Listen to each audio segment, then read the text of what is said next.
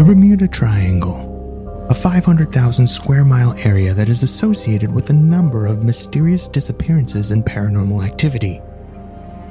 Set at the southernmost vertex is the island nation of Puerto Rico, long referred to by historians as the oldest colony in the Americas, claimed for Spain by Christopher Columbus on his second voyage in 1493. Columbus had his own mysterious UFO sightings within the Bermuda Triangle just 1 year earlier, recorded in his very own ship's logs. Fast forward to modern day, and Puerto Rico is a vital partner in the exploration of our universe with the world's second largest radio telescope. With a history of mysterious phenomenon and strange creatures being sighted within the El Yunque National Forest, Puerto Rico is also the setting of one of the most compelling UFO sightings ever to be caught on video. Únete a los teóricos, porque en esta situación, aquí un gato encerrado con el ovni de Aguadilla.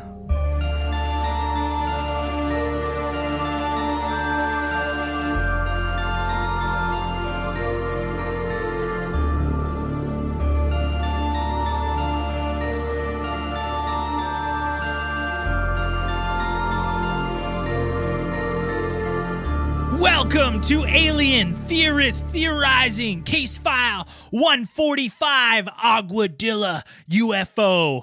I'm Braden. I'm Zell. I'm Dan. And I'm Andrew. Just a little pre-warning here. Oh, no. I've taken a lethal mix of back medication and alcohol, and I'm really feeling it already. You can't open both your eyes at one time. Yeah, look at that. Let's get a zoom. It's one or the other. Yeah. Someone screenshot that quick. Both. Yeah, there we go. Perfect. It's going I can't even tell that you're trying to make funny faces right now. It just looks normal. No, I feel it. All of a sudden, I had one drink and I was like, whoa, what is going on? I was like, I thought I was back in Thailand, had a mystery Chang. And then I was like, oh, the back medication. I probably shouldn't have been mixing that. But I'm like, man, I feel good. You're committed. Ask me how my back is. How's your back? I don't know. Do I even have a back? Yeah. It's all a frame of mind, my friend. All a frame of mind. Let's get into some space news before I'm too drunk. What do we got? We got some. There was a Ring of Fire solar eclipse over the weekend. There was a band, you could see it from at West Africa to the Arabian Peninsula. There you go. Yep. Oh, yeah. India and the Far East, they saw this wicked Ring of Fire solar eclipse. Zell, I don't know if you have a picture that you can post so everyone can see. Some wicked images coming from that. Yep. Also known as an annular solar eclipse. Anal. I had one. Are you posting? I can't see that. We can't see the stream, so I can't tell if you can't see the stream. Throwing it up, there. Motherfuckers. No, nope. I've figured that out before. I mean, I'm looking at the YouTube. No, I still can't. I don't know why. I don't know why I can't. Fucking I don't see you, Zell. Yeah, I don't know. I don't know why it's not coming up. Ah, it's all good. Did you take some back pills too? What's going on? I took some. Yeah, you could call it a back joint. You know. A back pill. Joint pill. Joint pill. Yeah, there you go. Yeah, I don't know why. Why can't we fucking see that? It's bullshit. It's like showing us an old screen of mine. Oh, well, you can't see it on the live stream. That's on sciencealert.com. You can check it out. It's pretty sweet. Well, this is going to make the next one lackluster too, but a spectacular fireball was caught in Australia. An expert don't know what it was. This was in June 19th, 2020. I don't know if you guys watched the video of this, it was actually wild because it looked like a meteor just if you were playing in slow motion. Did you guys catch the clip of it? Yeah. It's a wicked little, like just boom, like little slow, little green ball of fire, you know, Green Lantern shooting to the sky. It's being filmed. 17-second video of it. It's filmed through like a bunch of street lamps and stuff on the cell cam. So the focus isn't good, but yeah, it looks like it's going pretty slow, but I guess who knows how far the distance is of that. But it didn't hit the ground, right?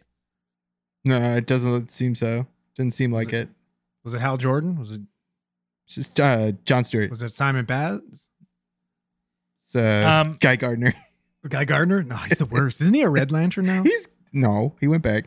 Did he go back? Okay. Yeah. It's a really weird video, though, because of just the speed. When you watch it, you're like, this looks like a shooting star or a meteor, but just so slow. I watched it a whole bunch of times. I was just mind boggled. That's pretty cool. Yeah, we got tons of people sending videos and posting the stuff up on our Facebook page. It was pretty neat, popping up all that stuff. There are the people who did see it or observed it, even like astronomers and people in that area, skywatchers, like nobody's really sure 100% what it was, like whether it was a meteor or a fireball. There were some people were slinging around theories that it was a piece of space junk or something like that. I think they ruled that specific case out of it being a piece of space junk because it mostly seems to stay intact. If it were like a satellite or something, you'd see more pieces kind of blowing off it. Yeah, coming off and burning up. I mean, it's quite obviously a Green Lantern. Yeah. Which one we don't really know. We're not sure it's a yet. Green Lantern. That honestly, watching that video, that's the only thing that could make sense to me. Yeah. It's not moving fast enough to be anything like falling from Earth. It's like it looks like a huge fireball just slow rolling through the sky. Right. That's what a Green Lantern looks like. Yeah, exactly. Yeah. So anyways, the last thing I have for space news, new calculations hint that there could be at least 36 alien civilizations in our galaxy. Woo! Whopping 36. Advanced civilizations. Advanced life. What was it? Advanced civilizations? Right. Yeah, well, so they went on the conservative route of the same way that Earth developed life. So like they say like 4.5 to 5 billion years, they took that and they divided by the amount of stars, how much they think are within the habitable zone. And they come up with the currently, if you're to take into consideration only the way that we think we got here, about 36. All right. Well, I'll make a who did it was this is this NASA making these? NASA. No, it's Christopher Consalus or something. Astrophysicist Christopher Consalus. I'll wager him. I'll take his 36. And I'll say my guess 37. Boom! Price is Right rules, baby. Well, buddy, I go low. Go one. Yeah, I'm gonna bet $1, Bob. I'm gonna bet $1. Yeah. Yeah, you're gonna bet one civilization? Yeah, but you're all gonna bet over, so then I win with everything one. Underneath. I win with one. Always go under. But you block him. You get you're infinite above him. I don't know. What'd you say? 37? 38. Boom. Oh, fuck. Oh. Damn it. The classic. Yes. The classic. Yes. Anyways. I thought it was a little low, to be honest, with the vastness of space and how big our galaxy is. I thought it was a low number. How do you come up to that? How do you come to that number? How do you just math? Yeah, that's what I think. No, that's what I said. They went with the how we think. That Earth came to advanced life. Like we live on a rocky planet and so far from our sun. So they're in 4.5 or 5 billion years. So they took that, the conservative value of that got you 36. And it's called the astrobiological Copernican limit. Well, listen, the Craig limit says 37. Craig, this guy got hired. This guy's got hired to do this job specifically. This was his one goal.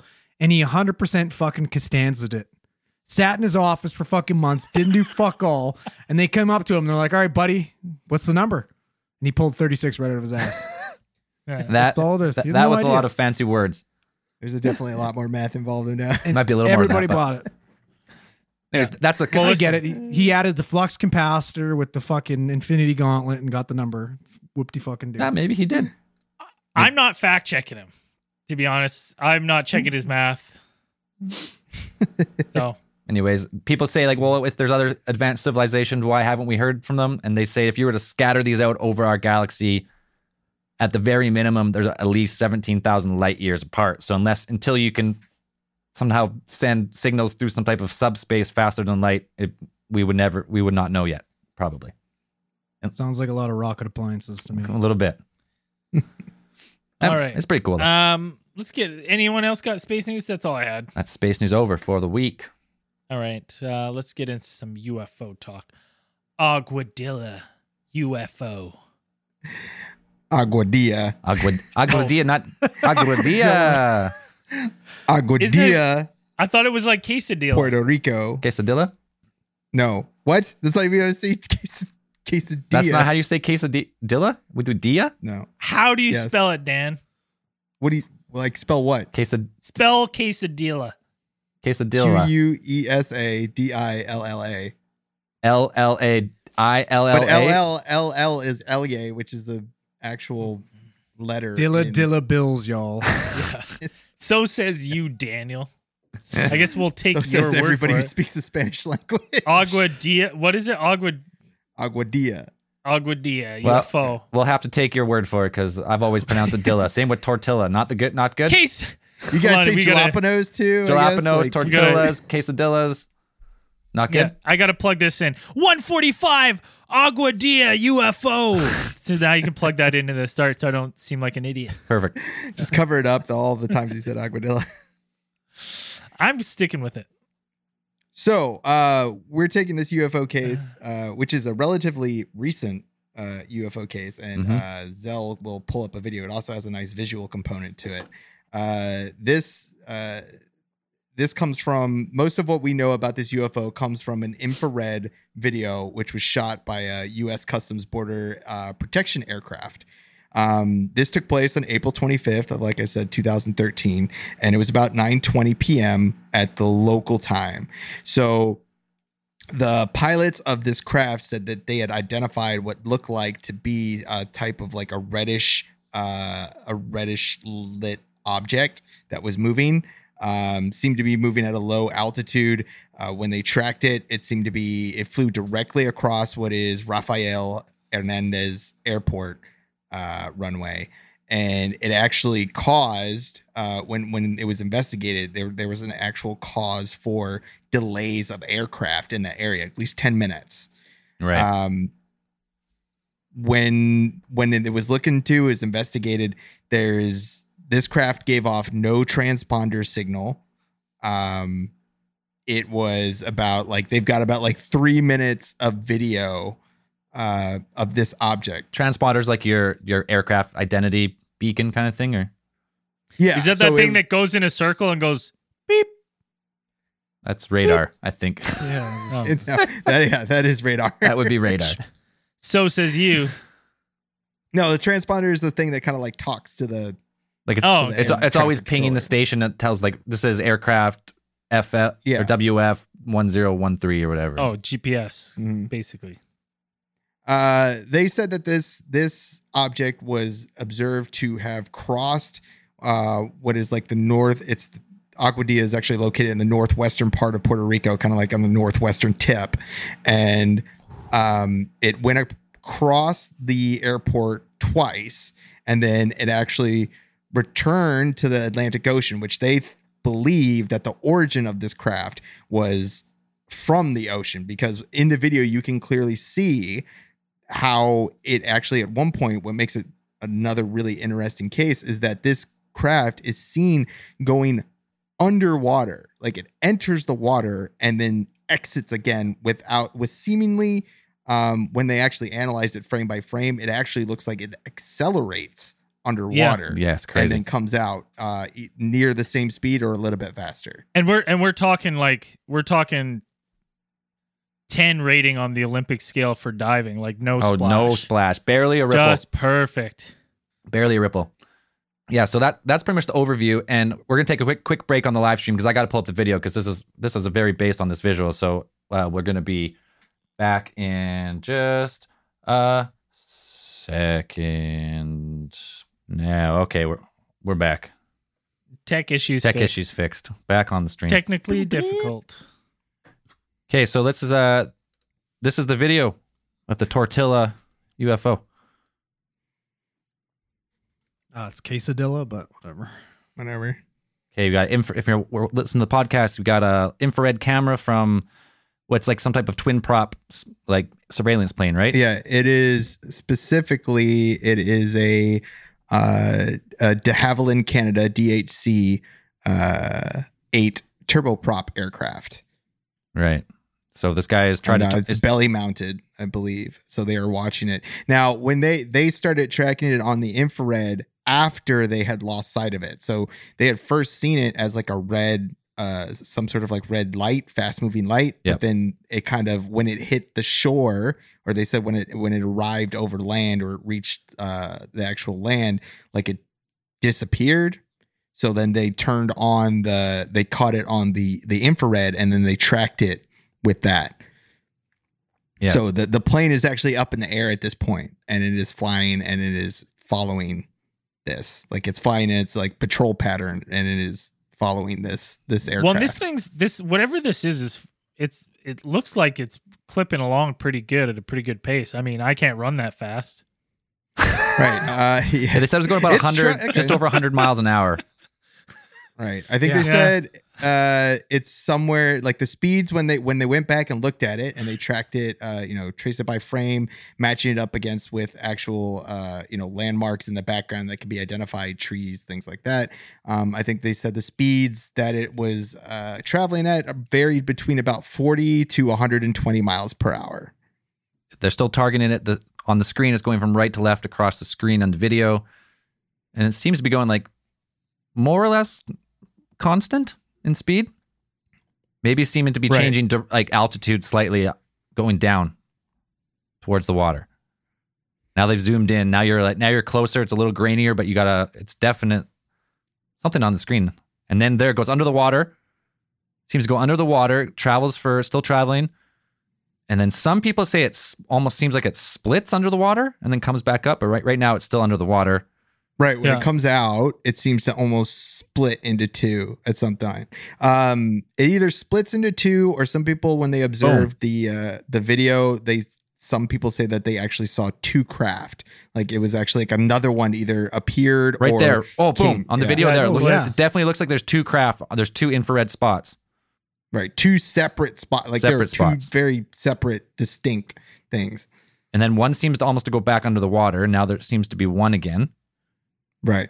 And it seems to be like, it kind of looks like it's almost hopping in and out of the water sometimes, and then goes under. Yeah, it's like dipping in and out. And now they've lost it. It's under the water. You can't see it on the screen. They've seemed to have lost it. They zoom in. One of the things that kind of like, that's really crazy to see, and I've never seen anything like that before. But the other staggering thing about this video for me was all a commentary of the pilots. Because these are all professional pilots, and they're shitting their pants watching this too. Like they have absolutely no idea what that thing is. Well, the thing I liked about this video too, and one of the markers just went by, is that when I first watched it, I thought I couldn't gauge it how either big or small these things were, and I was like, oh, maybe it's really small. But then later on in the video, you see what appears to be a couple of vehicles drive past, and I'm like, oh, these things, whatever this is like as big as one of those vehicles. Yeah. So now the video is pretty much that's it. From what they could tell, or they said there was a really in-depth analysis done by the the Center for Scientific Ufology, I believe. It's called. Sorry. Yeah, Scientific Coalition of Ufology.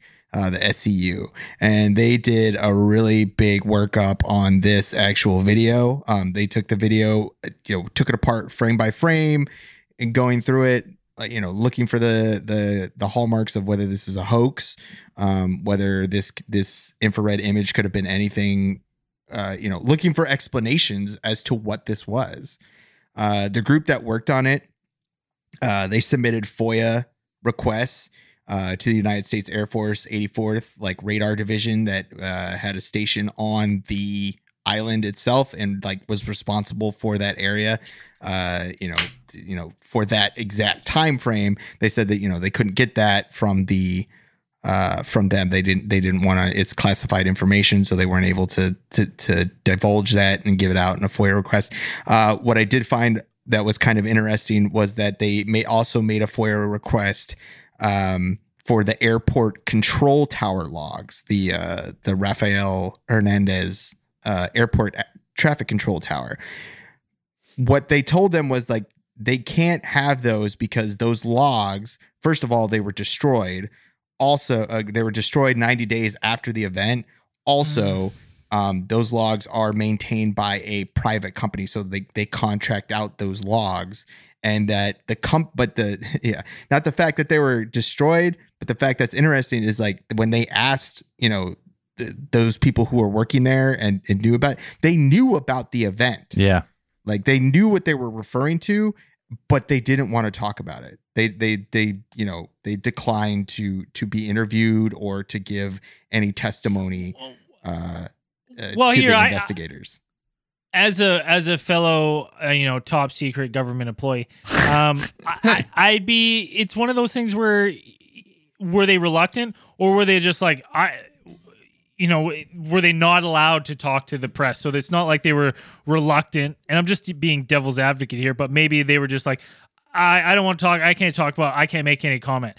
Not that they didn't want to, but for their job, they weren't allowed to address the press.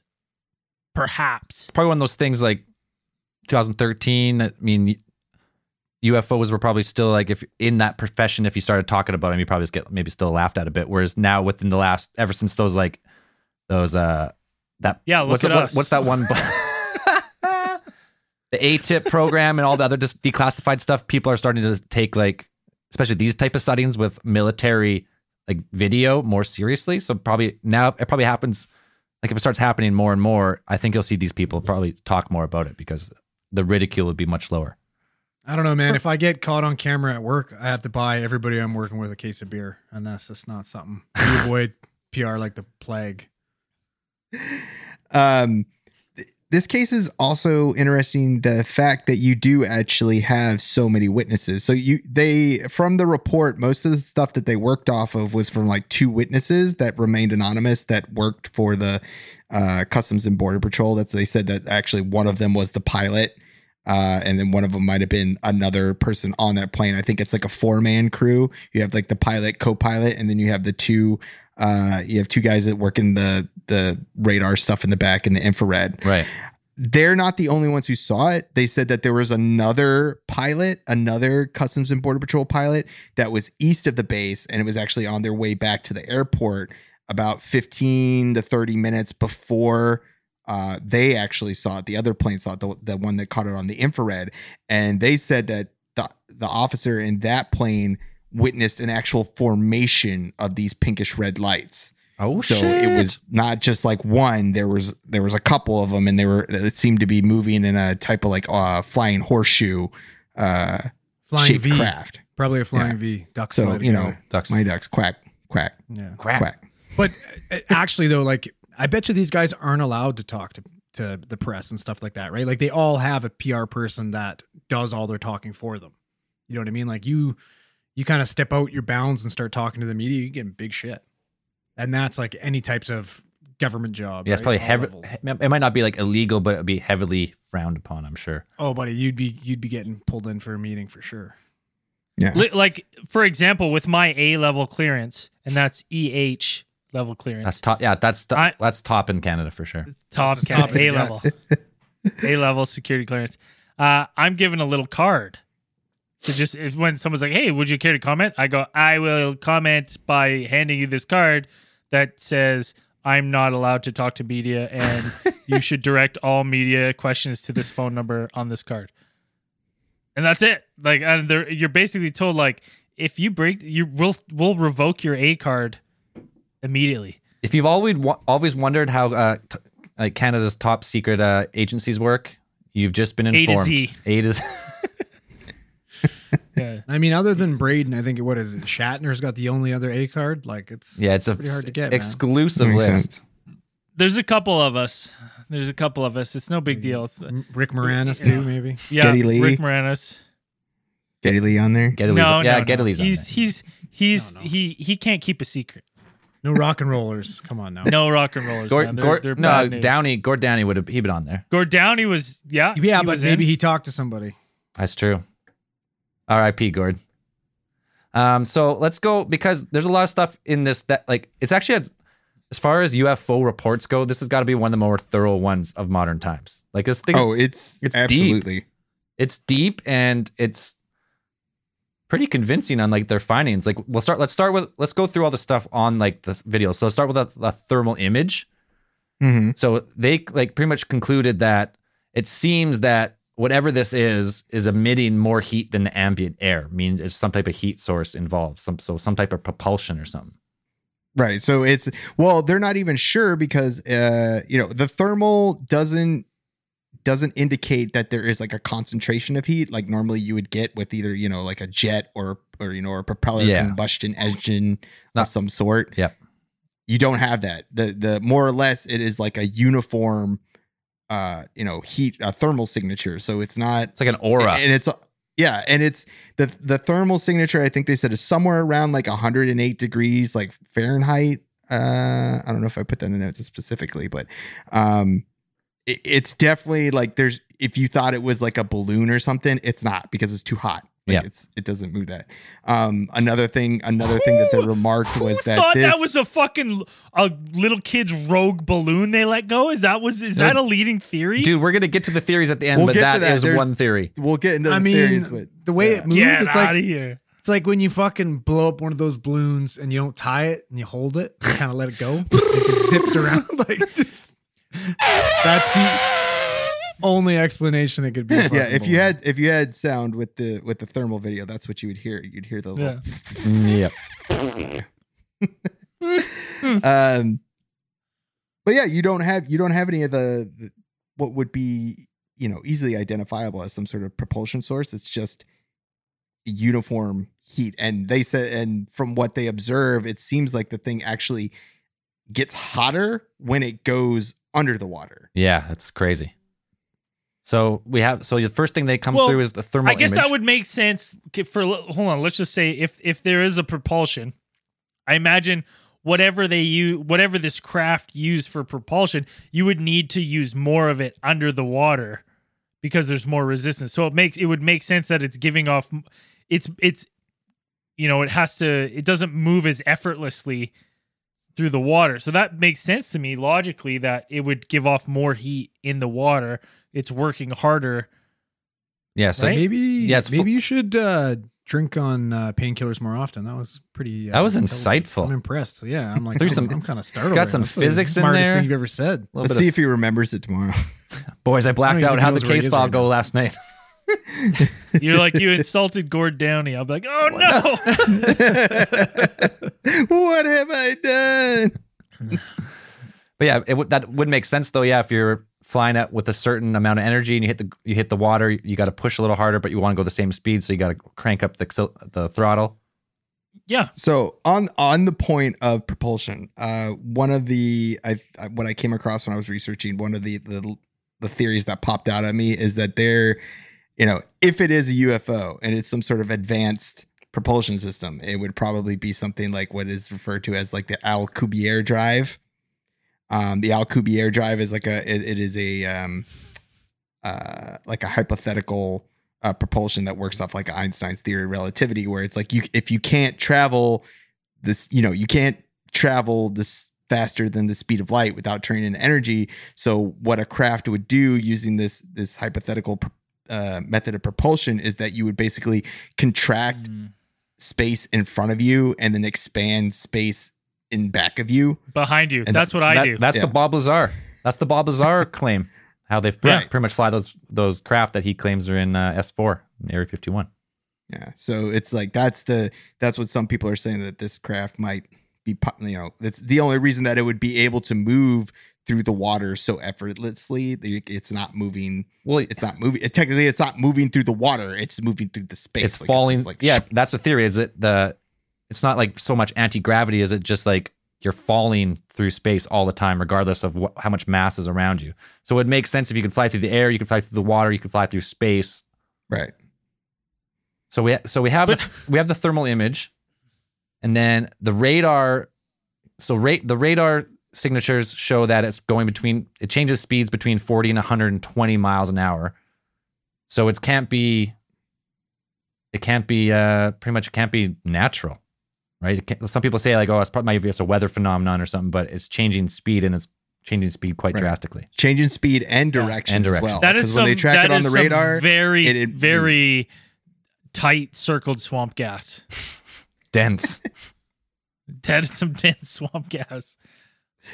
That ball lightning can really fucking move. So yeah, it is like the video is really convincing, and it's really neat to watch. Like, it's really cool to talk about something where we have actual video evidence of it, and you know, we don't usually get a lot of that. No, not a lot. It almost looks like a camera trick when you're watching it dip in and out of the water, because how it just disappears into the water, like it almost looks like a bad cut of like a. Do you know? You guys know what I'm trying to say? Like, it's almost like an edit of a movie, like how it just like a bad edit where it just like disappears. This is a frame. It's so effortlessly travels through that it almost your eyes almost don't believe it right away. You're like, what's going on there? How is that doing that? And then later when you see it, like you clearly see one object turn to two, clearly. Well, what do you think it is? On the infrared, it definitely shows it. It definitely looks like it splits into two heat signatures. Yeah, I guess because we're watching it on infrared, and there's no way that could be a reflection on the water or anything. Yeah, like that. Well, right? Yeah, they say it can't be reflection because of just that. It like separates heat signatures. So, I mean, when it's getting close to the water like that, though, like it definitely looks like a bird that's like fucking dive bombing into the water. But not at that angle, like how it doesn't go straight, because most diving birds, like you would see them go, like they'd go in and, you know, more than, but like, you know, and like speed wise, I doubt a fucking bird can get up to 100, but a bird's got to be able to get at least up to like 70 or 80. Peregrine falcon that bird can move, baby. Yeah, but those are on sure dive. Can get around like 70 or 80, but not. He's not diving into the water. No, like falcons and like birds of prey can dive. Like I think a peregrine falcon can dive like something like 260 kilometers an hour or something crazy, but they can't 120 or whatever. 120 miles. 120? Yeah, 120 miles per hour. But that's a dive. They can't fly horizontally that fast. Hold on a second. Yeah. 120 miles per hour. Yeah, buddy, they're little torpedoes. Fuck that. No, it's it's even faster. The highest measured speed of a peregrine falcon is 389 kilometers, 242 miles per hour. Whoa! Pardon fucking me. That's a fast bird, man. Okay, well... But that bird's not diving into the water. Listen, yeah, well... And that bird's not as big as a truck. It's fucking case closed. Wonder Twin power, form of peregrine falcon, dive bombing in the water. They split, turn into fucking fish, and fucking go away. And then just dolphin through the water? Yeah. It's the Wonder Twins. Yeah. Case fucking closed. Easy peas. It's... The thing is, I would say, like... Early on in that video, I would say maybe bird. Maybe. You could definitely sell me early on in that video on a bird. But later on, especially when you're seeing it dip in and out of the water and the thermal image pulls back and you clearly see two vehicles drive past, that's when you realize you're like, oh shit, what I was just looking at is approximately the size of those vehicles. Like, it's not that small. It seems like a definite craft.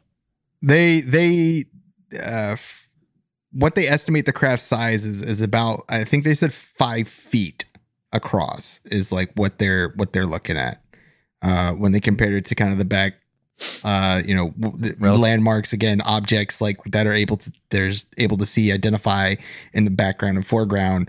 They went to go ahead and estimate that is somewhere in the like around 5 feet in diameter. So it's not like. Between 3 and 5 feet. It's not the same size of other UFOs where like it was a 50-foot disc or it was it was a 120-foot delta shape. It was a floating mattress with pot lights. But still, it's, you guys laugh, but that's a common sight. That's about the size of the Great Kazoo. Great Kazoo. He's not a big guy. But it clearly splits. That makes me think that there was one under the water the entire time. That's what, like, well, when I watched that video, I think that there was two objects, one under the water the entire time, mirroring the one above. Well, if they seen a horseshoe shaped like formation at the start, Where'd the rest of them go? Where'd they go? Where some under the water, some above, mirroring image. Like, I don't know.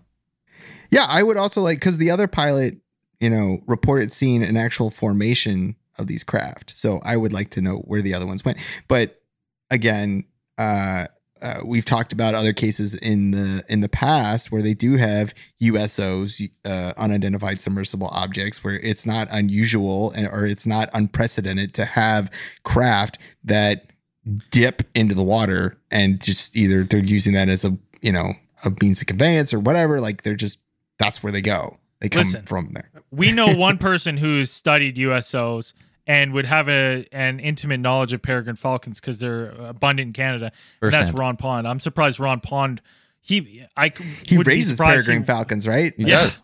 I wouldn't be surprised that he got sent down there with all his USO experience, because Shag Harbor, that was another one. Shag Harder, there, boy. Shag Harder. Yeah, he's probably going down there and he's asking all the people questions. They bring him down there for his expertise. Yeah, and his questionable Spanish. Dude, he did dive 400 feet under the sea with no regulator, no mask. So yeah. Hola, hey, like, I heard you guys saw a craft down here. Okay, so basically, Mr. Pond, this is my friend Enrique. He doesn't speak any English, so I will translate for you. Go ahead, Enrique. Talk to him. De acuerdo con las autoridades, el establecimiento no cumplió con las normas establecidas por la ciudad ni el estado. Okay. So basically, Mr. Pond, he said it was crazy. La Ciudad Cero, el Club Nocturno, 50's Lounge LLC, ubicado cerca de la Blake Street, después de que encontraran a más de 1,000 personas el sábado pasado por la noche dentro del establecimiento en presunta violación de las varias reglas de la ciudad, así como de las reglas estatales que reglan las comidas y eventos y aire libre. Sí, he said it's very crazy. What? What was crazy? Eh? He's talked way more than that.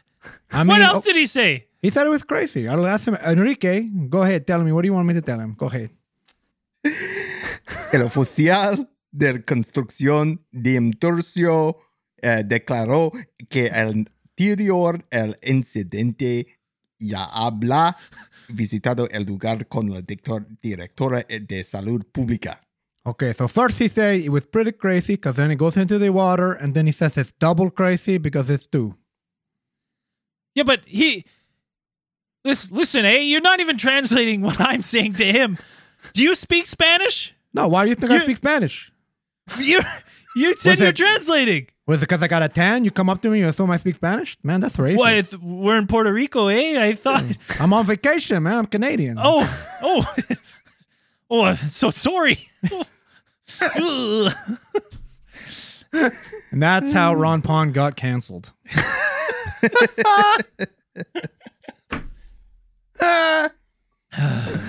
All right. It's a tragic tale for a hero of our time. Tragic tale. Hey, man. If it happens to Drew Brees, nobody's safe. That's it. No one's safe. Where were we talking about USOs?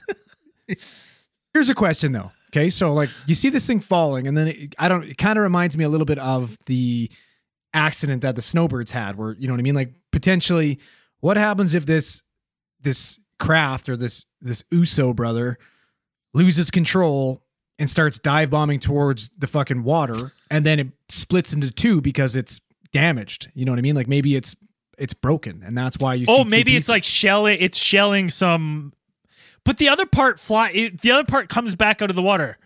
Do you know what I mean? Like, it wouldn't. I'm just using your line. I just realized I said, you know what I mean. I'm not trying to say that anymore. All right. Hey, what's up? I'm picking that up through osmosis.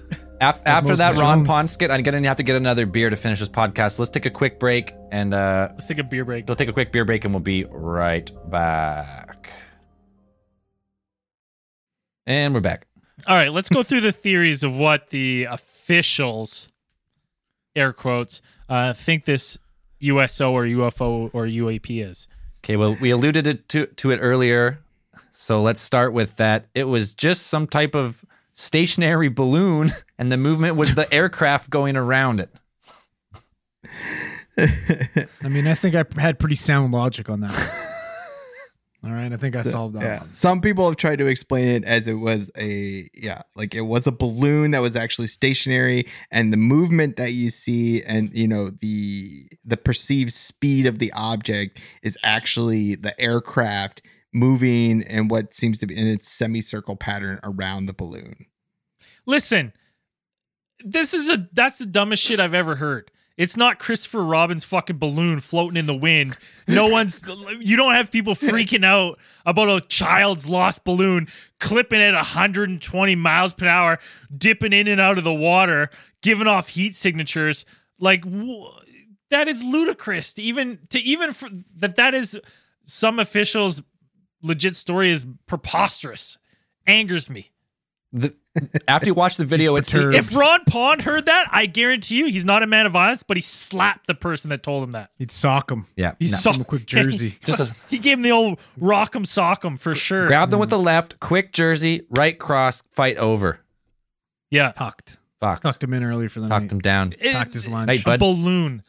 How do they explain the rest of the video? The balloon exploded and popped into two smaller balloons that were inside when it was underwater.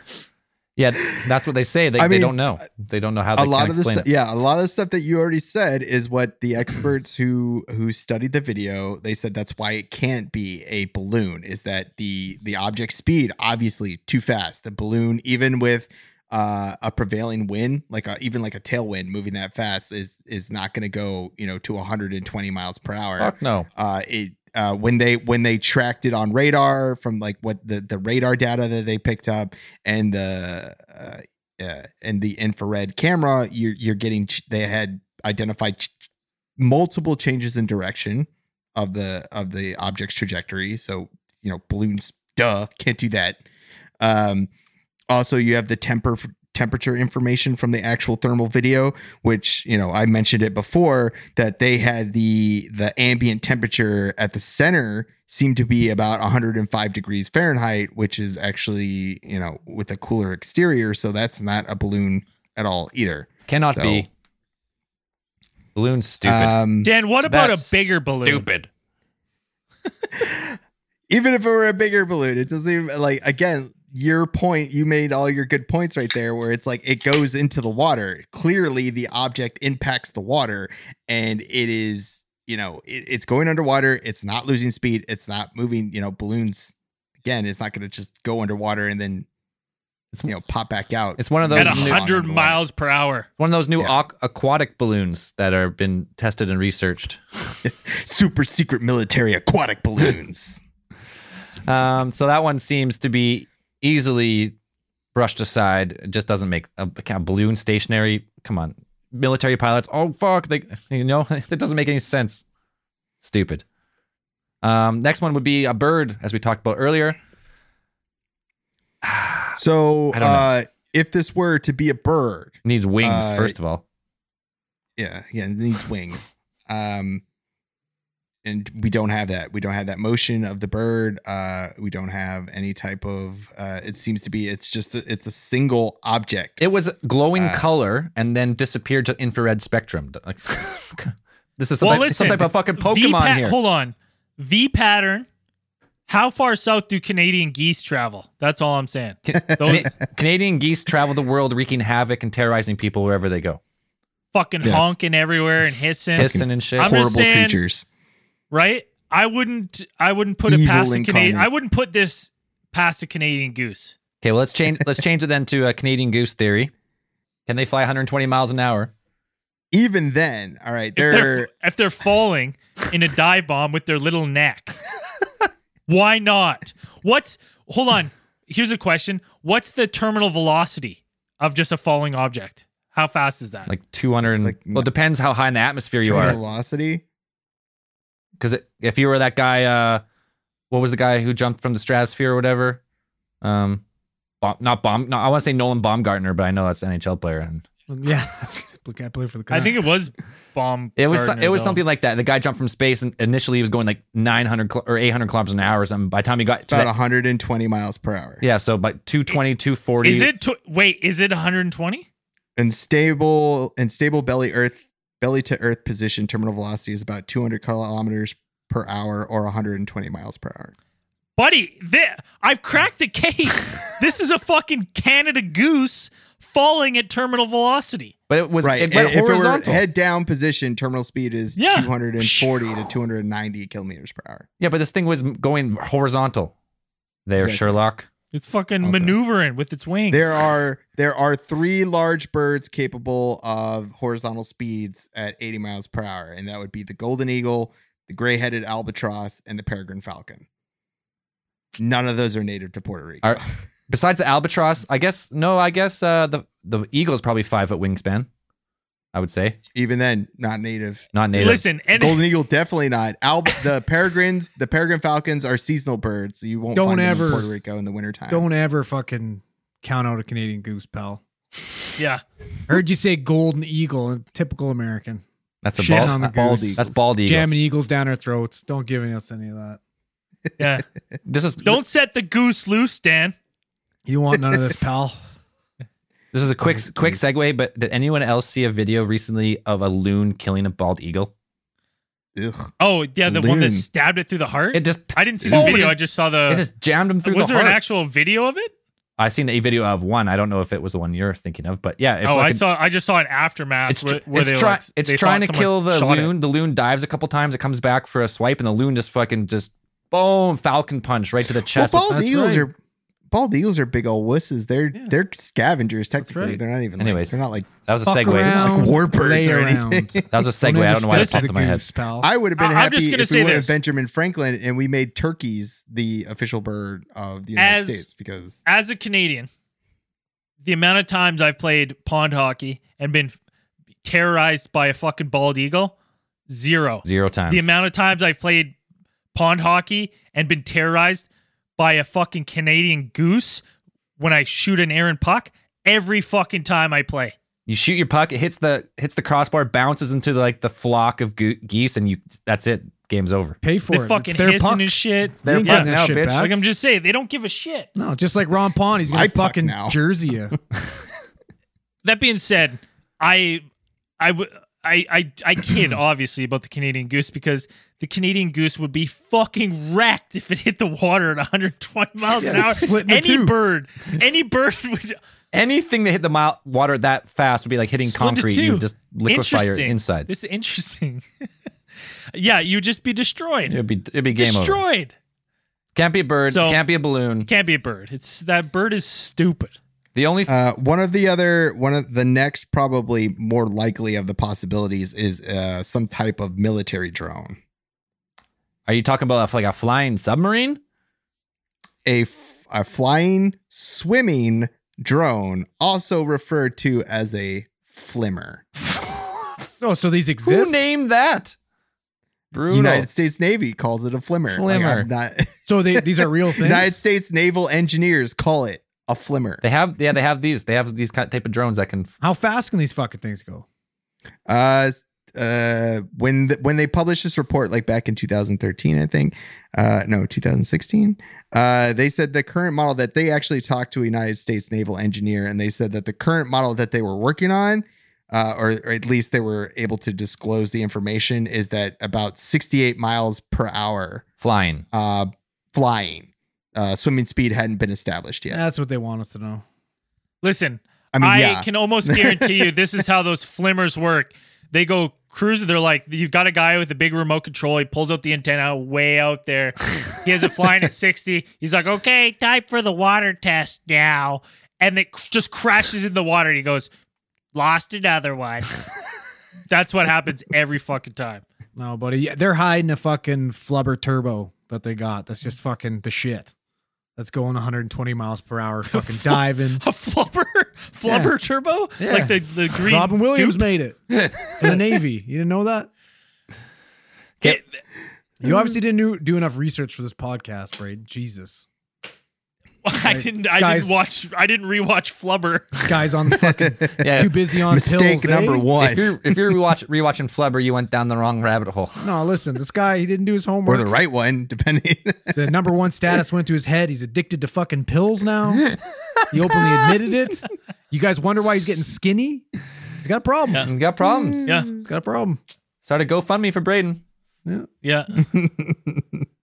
Yeah, okay, let's go back to the drone. So if it can go 68 miles in 2016, I mean, I think the military would always never disclose full version of specs, probably, right? I mean, they definitely wouldn't want to tell you the full capabilities of whatever is more advanced. You know, they're going to have more advanced drones than the ones that they're going to actually willing to talk about 100%. Yeah, but okay, so we say that military is 10 years ahead or, you know, a decade ahead of current technology, and we look at drones that we have out now. I have yet to see any drone that like is going to withstand fly directly into water. Just done. Well, that's it. Well, end of drone. It couldn't if you go with our current drones, most of them are like either jet powered or like rotor powered. And if you were to let's take a chopper version, like a quadcopter.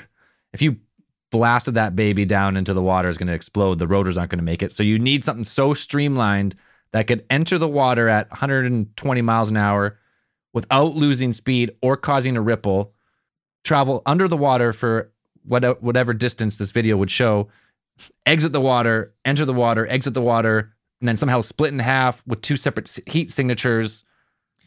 It doesn't make sense. The thing I find ludicrous about the military drone is I like it. It's more I would way rather believe in a military object that has these capabilities, except that we know kind of some of the capabilities of the government with like Predator drones and stuff. And this technology from 2013 seems light years ahead of like the current drones they're using. So you think you'd be like, why would you use a Predator drone when you can use this fucking drone that can just go in and out of water? Like, to me, that seems way better. Maybe it just can't carry missiles and shit. Well, it's only 5 feet. Like for recon and stuff. Maybe they are using it. It's only 5 feet in the video. So yeah, I guess it doesn't make sense. I don't think I would go as far as to say that I don't think there's any technology that any military has that you could fly 120 miles an hour and submerge at 120 miles an hour. Yeah, I don't think you could fit like a propulsion system in there, like more like powerful enough to even like push it into the water and then get back out and then like, whatever. Because even Predator drones and like the Delta Wing drones that they have, those things are fucking huge. Like you think they're small, the size of a truck. Like, no, they're like the size of a regular plane. They're fucking huge. Yeah. And try crashing it into the water. See what happens. I guarantee it doesn't fly back out.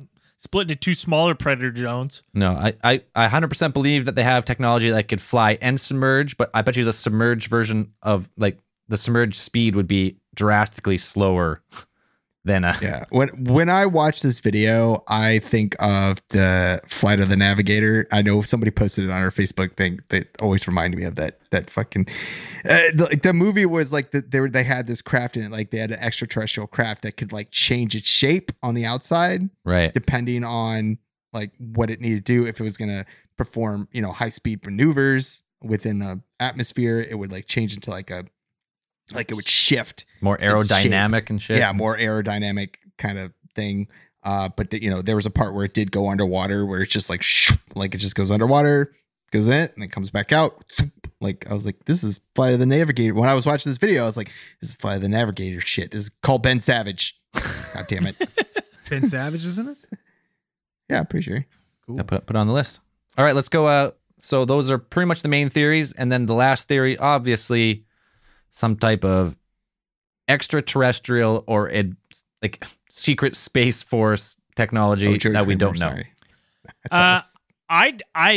With this one, like watching it, if I was to, I have to pick any of the objects for my own thing, I think it's some sort of UFO, like recon drone, like not of Earth origin. It's something else. It just doesn't. We have nothing of this capability. It's so far ahead of what we can do that it just doesn't make sense that it's anything that we've done. So unless that's a doctored video, it seems not to be. Because you have all these official reports And the only thing I lean towards is, like, you've seen the flying V formation earlier. You see the lights. That these are just recon drones out scanning something. They're flying around the airport because there's a lot of air traffic there. That makes sense that they're kind of like curious as to what the hell's going on. You have one in the water, one in the air. That's what I think was caught on camera that day. I don't, because they're small enough that I'm like, I mean, how many little grays could you jam in a little 5 foot craft? A lot of gazoos. Maybe two. A lot of great gazoos. Right? I subscribe to that. It's an unmanned drone kind of thing. Yep. And that's, but not of Earth origin. It's either from another ship, and it's just, they're scanning, doing some sort of checking in. Yeah, I would tend to agree with that. It seems, because now we have so many accounts of these, like, you have the claims of Bob Lazar, you got those, like, the A-tip videos, like the gimbal, and they all kind of seem to match the description of it, like, how they fly. They don't seem to have, like, a rear propulsion, like a jet engine that seemed to like fall through the air. And that would make sense if it's some type of like advanced propulsion system that like displaces space around you. You could just go from space to atmosphere to water in any order, with seemingly without changing speed or losing like velocity. And I feel like it's a small one. So I would agree with Braden that it's I mean, if you're an advanced species, like, and you've come to Earth or whatever the situation is, you've found a wormhole and you're on Earth, you're a tourist, or this is a science experiment for you, you would have drones, and the drones would have the same technology as your craft. They'd just be brought. You wouldn't have to be in them to experience everything. One of the other things I came across is like people are drawing connections between the location of Puerto Rico, it being on the southern tip of the Bermuda Triangle. It's also, fun fact, it's also coincidentally is the southern tip of the Craig's Triangle. Oh, interesting point. So now you've got double triangle peril going on, double triangle weirdness. Bad news. So you know weird shit's going on. But that's one of the things that people are trying to draw on, is that there's all kinds of weird stuff, or reports of strange lights and those things within that that area between Florida, Bermuda, and Puerto Rico. And there's always been kind of this theory, or there's been people kind of throwing around the idea that there's underwater extraterrestrial civilizations could exist.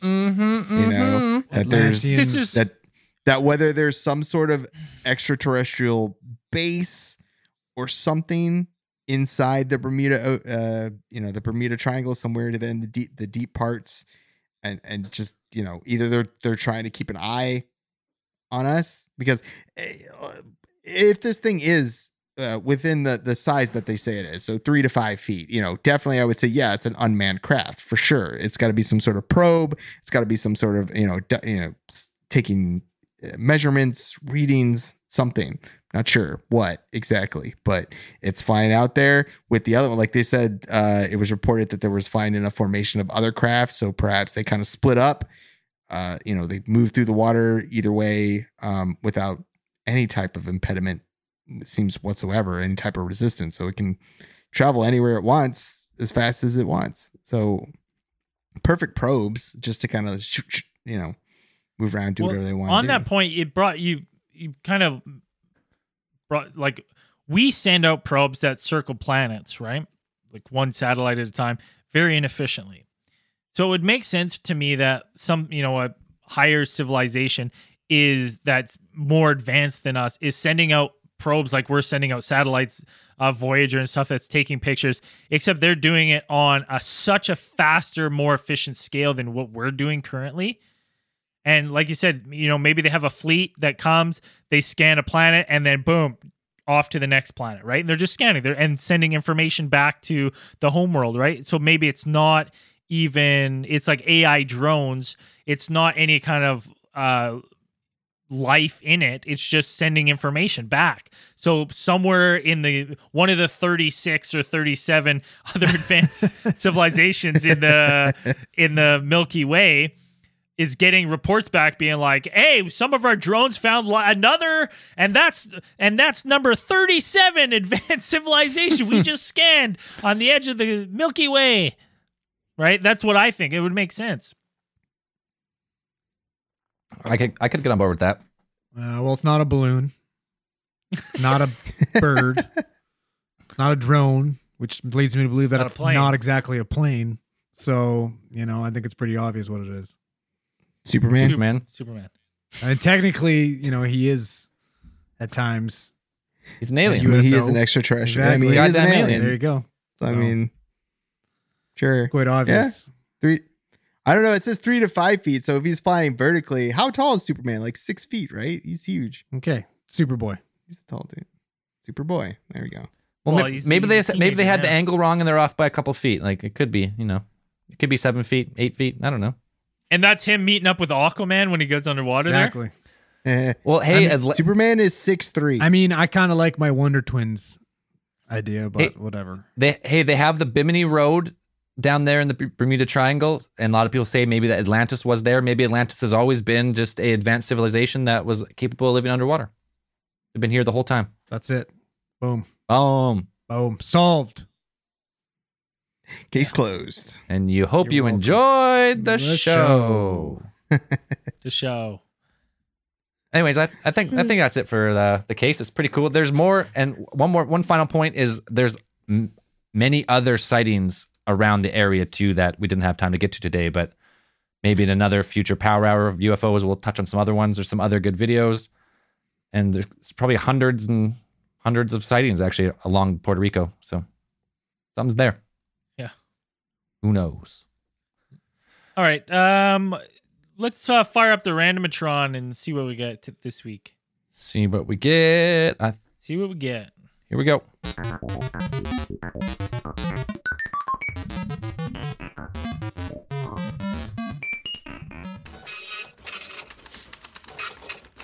Printing, faxing, scanning, emailing.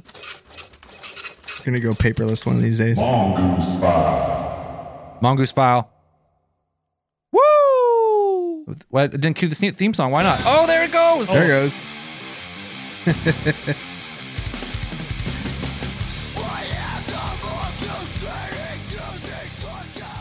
Obviously, at the beginning of these things, we know that I'm not talking about myself. No. Yeah. Talking about a friend of mine. Sometimes not even a friend. Sometimes, just a guy you know through some guy. You've heard a story. I don't even really like that much. A little bit of an asshole, if you know what I mean.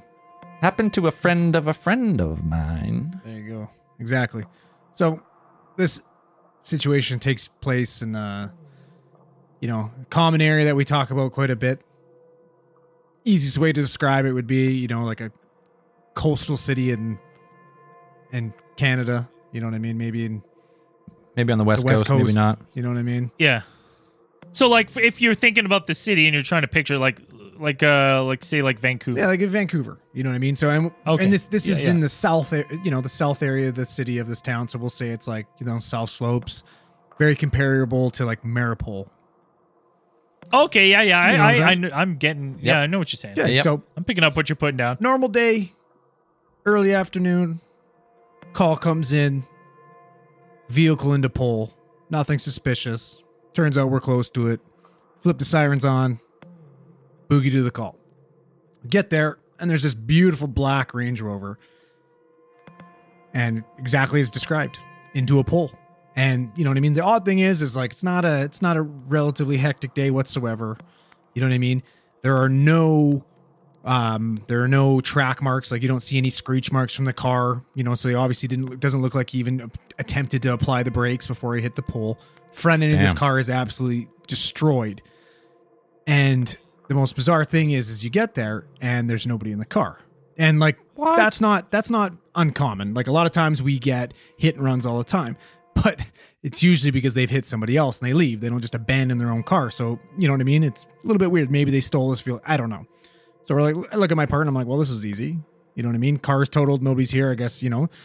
So we get ready to write this thing up, call for the police. And all of a sudden you just hear this screaming coming from across the street.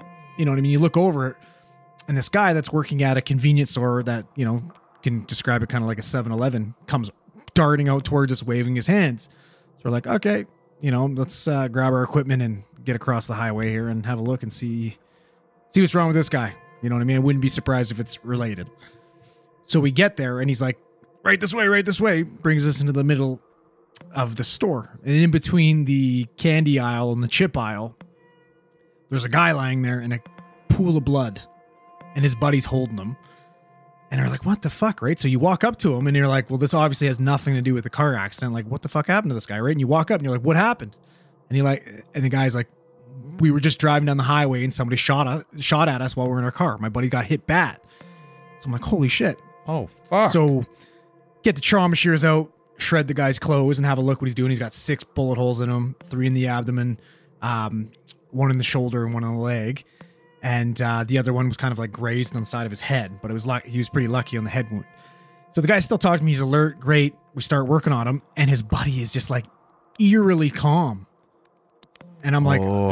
I looked at the guy. I'm like, hey man, are we safe? Like, where the fuck is this guy that shot him?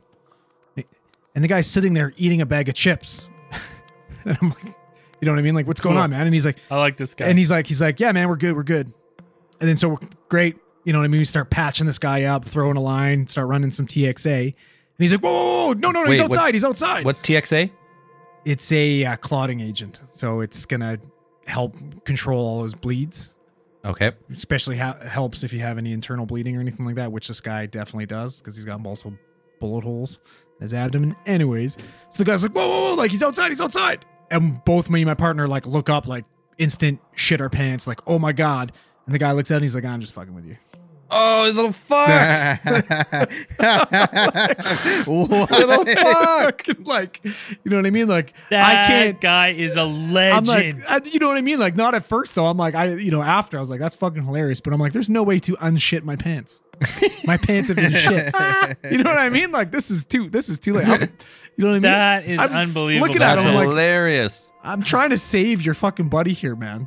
And you know what I mean? You're like cracking jokes. Yeah, and I'm already like.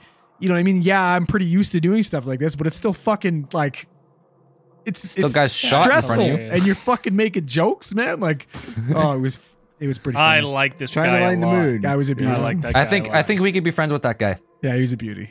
He was. But all right, we got a theorite of the week.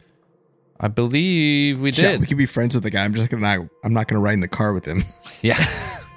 Oh, I didn't let him come to the ambulance with us. I was like, yeah, you wait here. Fucking anyways, I think, Andrew, I think you said we had a theory of the week before we started. Oh, please tell me. Like, I'm going to butcher his fucking name so bad. Yeah. Professor McGonagall. Something. Justice McGonagall. Yeah. Or that's the name we've been given. Yeah. Justice McGonagall. Do we got to say why? Oh, this? Are we deciding why we... Yes. Yeah. Yeah. Say why. Why is he a theory of the week? You told us. Wow. Well, first of all, he compared us. He first thing he said is we are the Ninja Turtles of podcasting, which he had me right dope. There. It's the greatest compliment I've ever gotten. And then he puts the fucking cherry on the top when he names me Raphael. Yeah. Oh, your favorite. That was it. I was in love with the guy. That was it. That's the most beautiful thing. Let me tell you something. He read you like a book. But it's the most beautiful thing anyone's ever told me. That's it. That's it. The guy should be theater of the fucking decade. That's it. Over. We'll at the end of the decade we'll tally them all up and we'll pick theorite of the decade. You give Andrew one compliment, you're theorite of the decade. Buddy, he's trying to buy votes right now. Is what he's doing. You call him a Ninja Turtle, buddy, and he will loves you forever. Up until like, buddy, if you tell us that we're any bad, like any kind of group compared to group, and you tell Andrew he's the bad boy of that group, Andrew's like, oh my god, shit. No. If we're Backstreet Boys, I don't want to be AJ. I don't want to be fucking AJ in the Backstreet Boys. But no, dude, up until grade 4, you asked me what I wanted to be when I grew up. I wanted to be fucking Raphael. All right. What about Vegeta? I didn't want Dragon Ball Z didn't come in picture till like grade 5 or 6. Yeah, but I'm saying if he was like, you guys are the DBZ of podcasting, Andrew, you're Vegeta, you'd be like, oh my god, yes, it's the best. Can he be? Hey, you guys are the X-Men of podcasting. Andrew, you're Wolverine. Oh, I mean, aren't these all obvious though? Andrew, you're the Beast obvious? Wars of podcasting. You're the Dinobot. Fucking mean raptor Dinobot. Yeah. Oh! That's about right. I get that. Right? Too. Like Andrew's the Scorponok of our Beast Wars. I mean, if we want to start making lists, let's get in writing. I vote for all those, as long as I'm not Krillin. Yeah, well, you've been dubbed Krillin once, so I know by Braden, by fucking Yajirobe.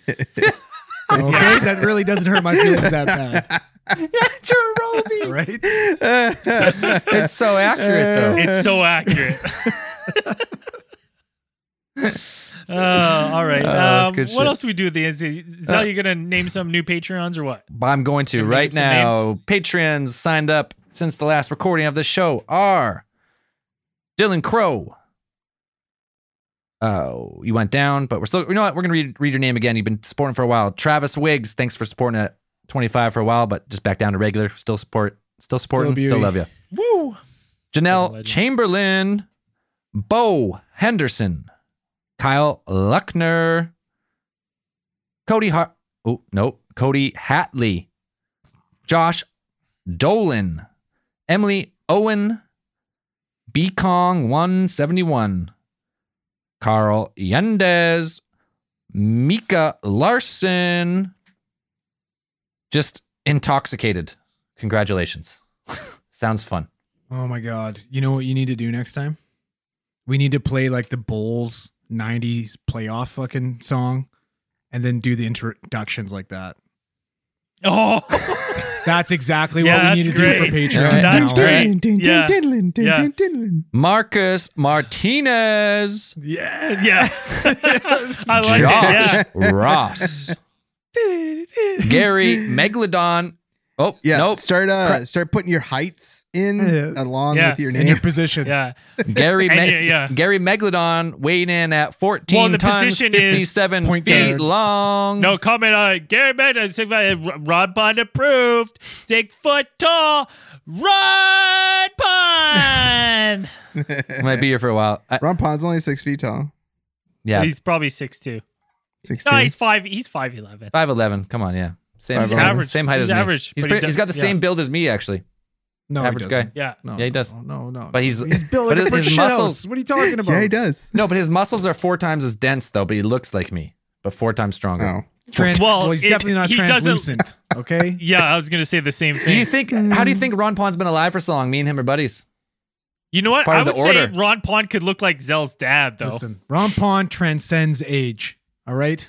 Yeah, it's fair. Yeah, so do I. I'm 650 years old. Yeah, but that's because you kill people and drink their blood.